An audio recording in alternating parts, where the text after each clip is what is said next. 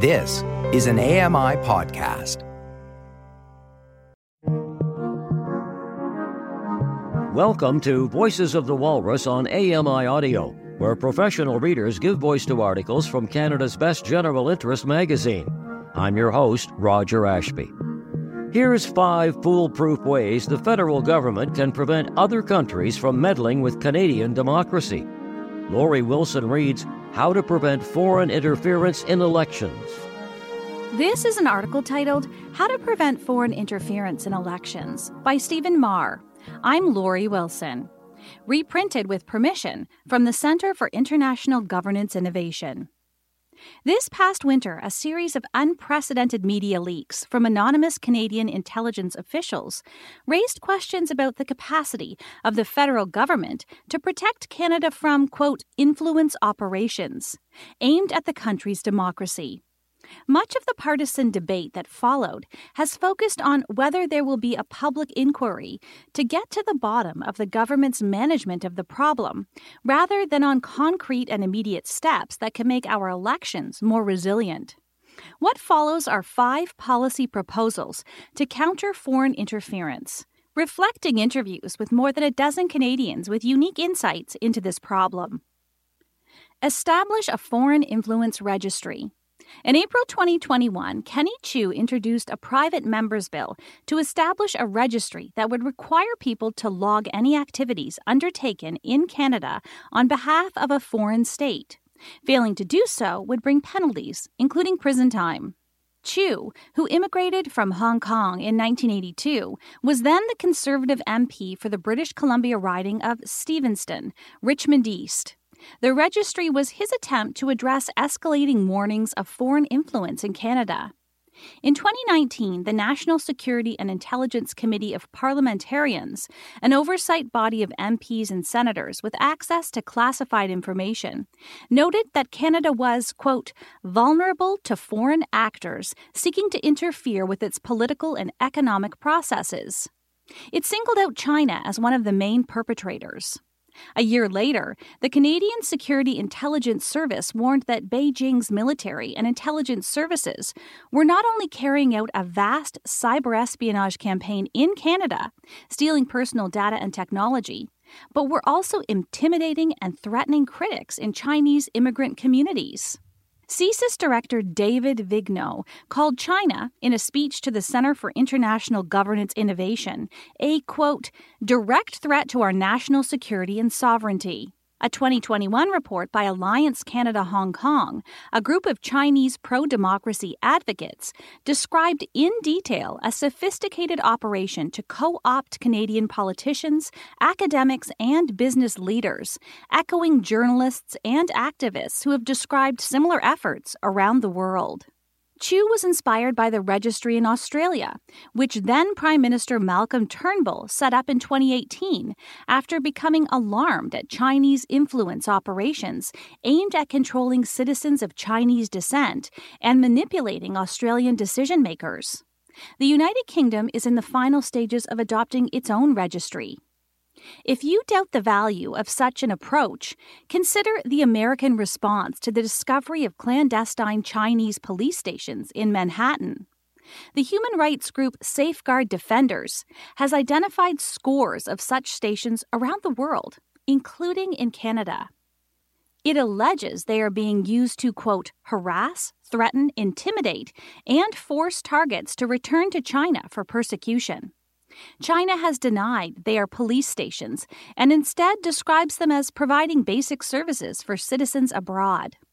Thanks to the American Registry, in place since 1938 and featuring a maximum penalty of five years in prison for failure to catalog foreign influence work, the Federal Bureau of Investigation was able to swiftly lay charges in Canada, where secret stations were identified in Toronto, Montreal, and Vancouver, but where there is no registry.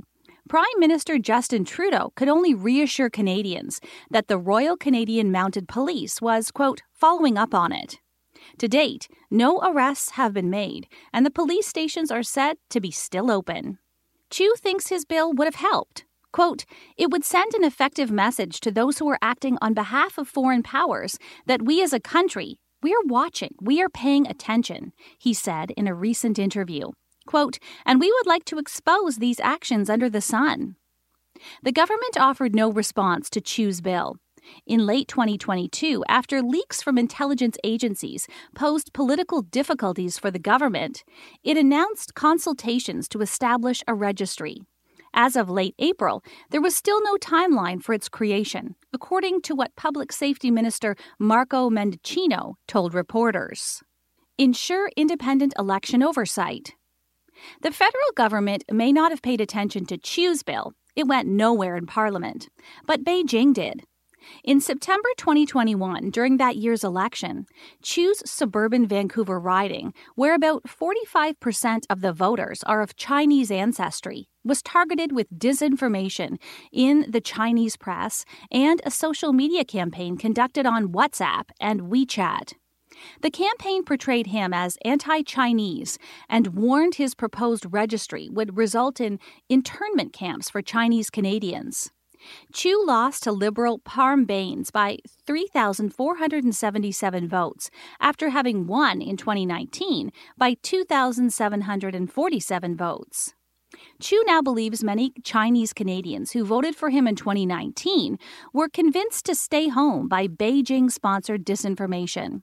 Quote, if you are a conservative supporter, when you see that your MP is proposing something that would hurt yourself and your family in the future, you probably would feel disincentivized to go to ballot as well. Chiu says he had several meetings with CSIS officers, printing out examples of the disinformation and answering their questions.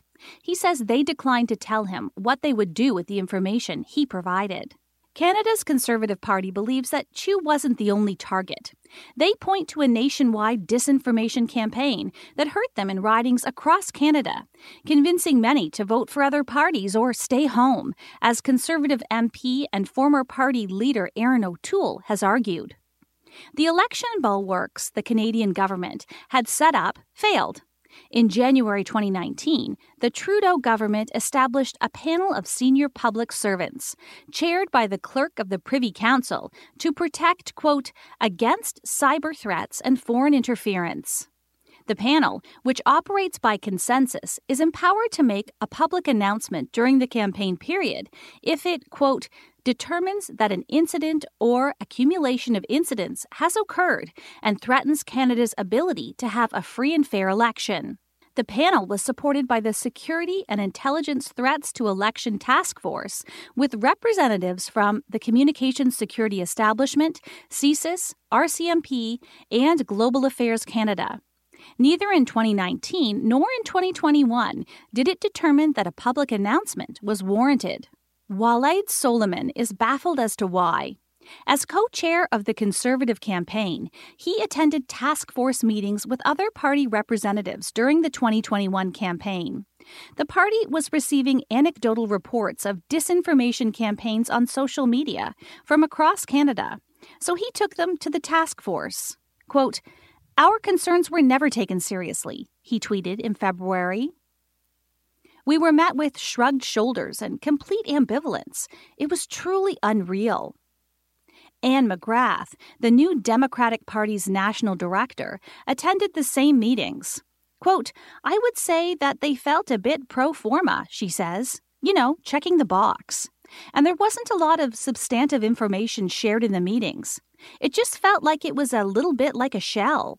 Following that election, Morris Rosenberg, a longtime Canadian federal public servant, produced a report on the task force's work. In the report, Rosenberg, who did not reply to interview requests, wrote that while, quote, national security agencies saw attempts at foreign interference, it was not, quote, enough to have met the threshold of impacting electoral integrity.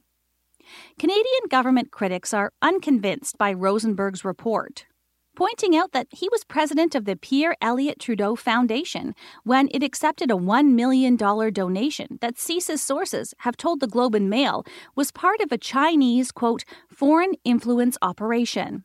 All the members of the panel answer, ultimately, to the Prime Minister. Former Chief Electoral Officer, or CEO, Jean Pierre Kingsley, says he believes the government erred in not including an entirely independent figure on its task force. In 2021, he had written to Intergovernmental Affairs Minister Dominic LeBlanc, quote, I believe it is essential that a person independent of the government, no current member enjoys this status, be part of the committee and that a direct link be established between this person and the CEO. In an interview with me, Kingsley said public servants may be diligent and thorough, but they are not independent. Quote, they see themselves serving the interests of the elected government, he said. That is their role. Including at least one independent adjudicator on the election task force, he argued, would make it easier to convince one side in the political mix that the other can be trusted to sound the alarm if it seems to benefit from the interference. Unfortunately, the damage has been done. An Abacus poll from March found that one in four conservative voters has come to believe the wrong party won the 2021 election as a result of election interference. This is a worrying loss of confidence in our electoral process. Chiu says he believes it would be easier to have confidence in a process that involved Elections Canada or an official from some other body that doesn't answer to the PMO. Quote, what happens when it creates a conflict of interest situation when the foreign interference is politically beneficial to the current governing party? I'm not saying that it is. I'm just saying it creates a situation that is actually not good. Write new laws that apply to foreign interference. Karen Woods, co founder of the nonprofit advocacy group Canadian Chinese Political Affairs Committee, has watched Beijing sponsored interference for years and says she is frustrated by federal inaction. She believes stronger laws to facilitate the prosecution of foreign interference activities would help. Quote, as of right now, we don't have any legislation in place, so our institutions are defenseless and toothless. In 2019, the National Security and Intelligence Committee of Parliamentarians recommended the federal government, quote, modernize Canada's legal toolkit for halting foreign interference. Former Conservative Senator Vern White, who sat on that committee, says none of the country's federal parties took the recommendation seriously. Quote, they were pretty clear develop a comprehensive strategy. The question I would ask three years later is where is that strategy? Why wasn't that done? It's startling to think that the CSIS Act, the legislation that defines threats to Canada's security, has not been reviewed since it was first passed in 1984, well before the Internet was underway. CSIS spokesman Eric Balsam told me in an email that the Act needs to be overhauled to meet the challenges of today's complex global threat environment. Quote, for example, prohibitions on disclosing classified information limit how CSIS can support entities outside of government, including municipalities, universities, and critical infrastructure that face significant national security threats. More work remains to be done to ensure CSIS has the right authorities and tools to be a modern intelligence agency and fulfill its mandate. Michael Wernick, a former clerk of Canada's Privy Council, testified before a Commons committee in April that Canadian MPs should use the UK's National Security Bill as a model for legislative reform.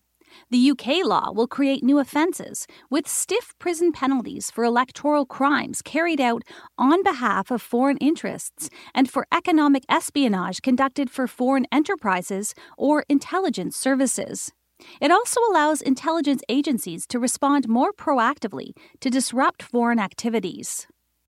Reach out to communities at risk. For several years, Karen Woods has tried to persuade voters in Markham, Ontario, to reduce their dependency on WeChat.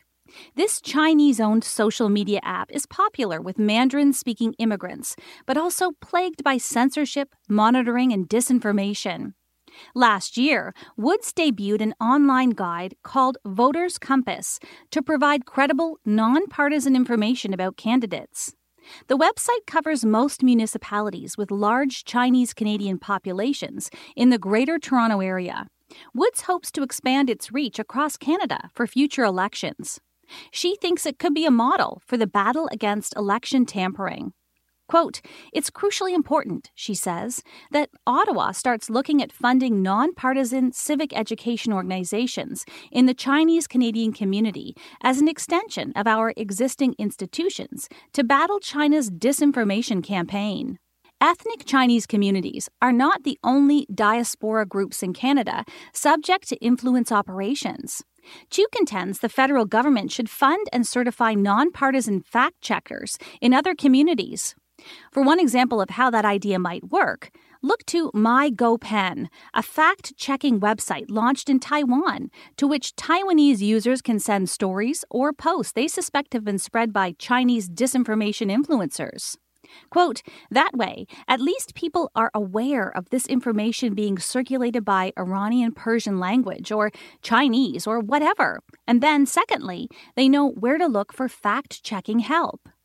The government must find ways to better inform Canadians about active threats, says Wesley Wark, a senior fellow with the Centre for International Governance Innovation, who has long experience working on intelligence and security issues.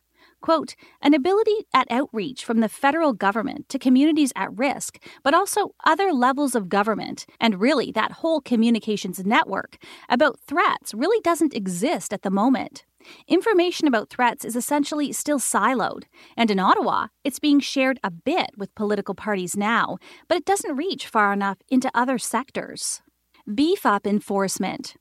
Fred DeLorey, who managed the 2021 federal Conservative campaign in Canada, does not believe the result of that year's national election was influenced by external meddling. But he says he's frustrated by the lack of answers from the public servants and intelligence officials who were in charge of monitoring this problem. Previously critical of the Election Enforcement Agency when he was working for then Prime Minister Stephen Harper, DeLorey now thinks investigators need more powers.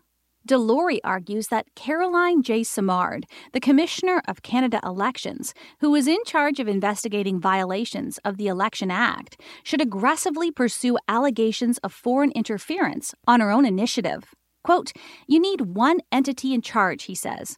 You need one entity that is at the center of everything. If you have all these committees and a task force, you've got nothing. No one's in charge. Kingsley agrees. The commissioner, he says, should have the power to compel testimony without judicial authorization. Quote, Simard should have the ability to determine if the information is worth pursuing, and if it is, she should have the authority to launch an investigation on her own. Wark points to the role of the RCMP, which has the mandate to carry out national security investigations, but has been widely criticized for letting community policing distract it from its mandate as a federal force. Wark points out that the Security of Information Act already has provisions that relate to foreign interference. Quote, let's use them. And that gets to the point of who's going to use them. That has to be the RCMP. And the RCMP has to have the will, the capacity, and the leadership to do that. In the most recent federal budget, Finance Minister Chrystia Freeland announced $49 million in funding for the Mounties to, quote, protect Canadians from harassment and intimidation from authoritarian regimes such as Russia, China, and Iran. If Ottawa had acted sooner on these five recommendations, it's likely the last two elections would not have been left with lingering questions. Any future changes will possibly come too late for Chiu. He says he would like to run again, but is not sure it is worth the effort. Quote, There have been no substantial actions taken against foreign interference, he said. What good is it? Because now I've been identified as a pariah in some of the constituents' minds.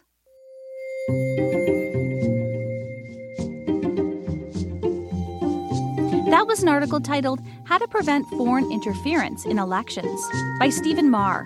I'm Laurie Wilson. You've been listening to Voices of the Walrus on AMI Audio, produced by Don Dickinson. Audio engineering by Jacob Shamansky.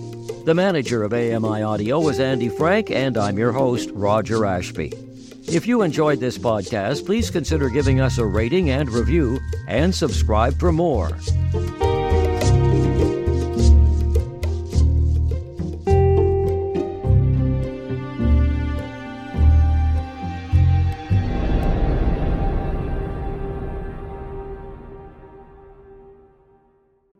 I'm Margaret Shepard of the AMI podcast Tripping on Air. Every month, my co host Alex Hajar and I spill the tea on what it's really like to live with MS. Watch Tripping on Air on YouTube or download wherever you get your pods.